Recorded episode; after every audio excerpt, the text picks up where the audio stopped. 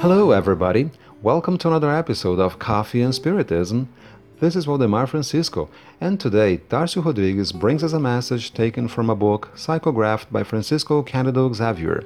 It is called Fonte Viva, Living Spring, Chapter 9, entitled Let's Be Content. Emmanuel says, and we quote, But if we have food and clothing, let us be content with it. Timothy chapter 6, verse 8.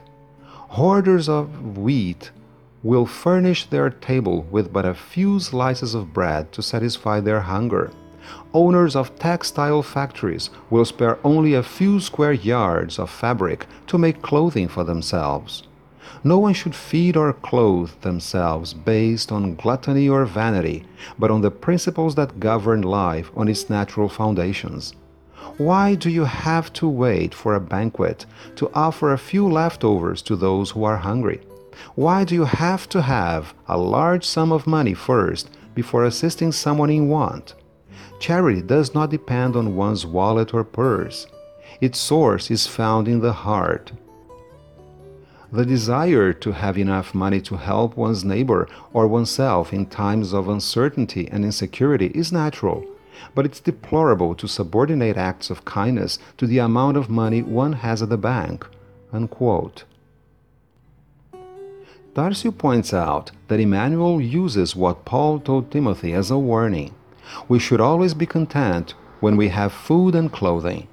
We often hear and read passages from the Gospel, and we tend to think that what Paul said can be considered as a commandment to live in poverty we hear widespread criticism leveled at the rich and misers and hastily conclude that we must go to the opposite extreme of poverty and mendicancy.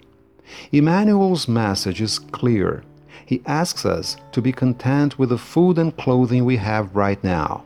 He says we must be grateful for the plate of food that nourishes us so that we can go about our daily business, grateful for the clothes we wear, even though they are not the best ones we've ever had. The gospel usually reminds us of those defeated by the world because whenever we get a chance to buy a little of what we want, we usually get carried away and forget the difference between what is necessary and what is superfluous. In the Spirit's book, question 716 deals with this subject, and the Spirits answer the following Nature has indicated the limits of their needs by their physical makeup, but their vices have changed their structure and created wants that are not real needs. Kardec complements this answer with a commentary on question 717. Quote, there is no finite boundary between what is necessary and what is superfluous. Civilization has created necessities that do not exist for those who live in the wild. The spirits who have dictated the aforementioned principles are not saying that civilized human beings should live in the wild. Everything is relative, and reason must determine how things should be divided civilization develops both the moral sense and the sentiment of charity, which leads people to support one another mutually.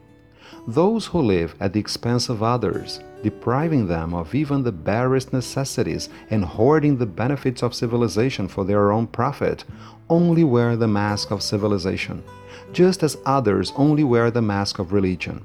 Unquote. Let's be content and at peace with what we have to live on. Let's become aware of those moments we go on a shopping spree or overindulge. And what is more important, let's be always ready to help our brothers and sisters in need, regardless of whether we are well off or not. Peace and love to you all, my friends, and until the next episode of Coffee and Spiritism.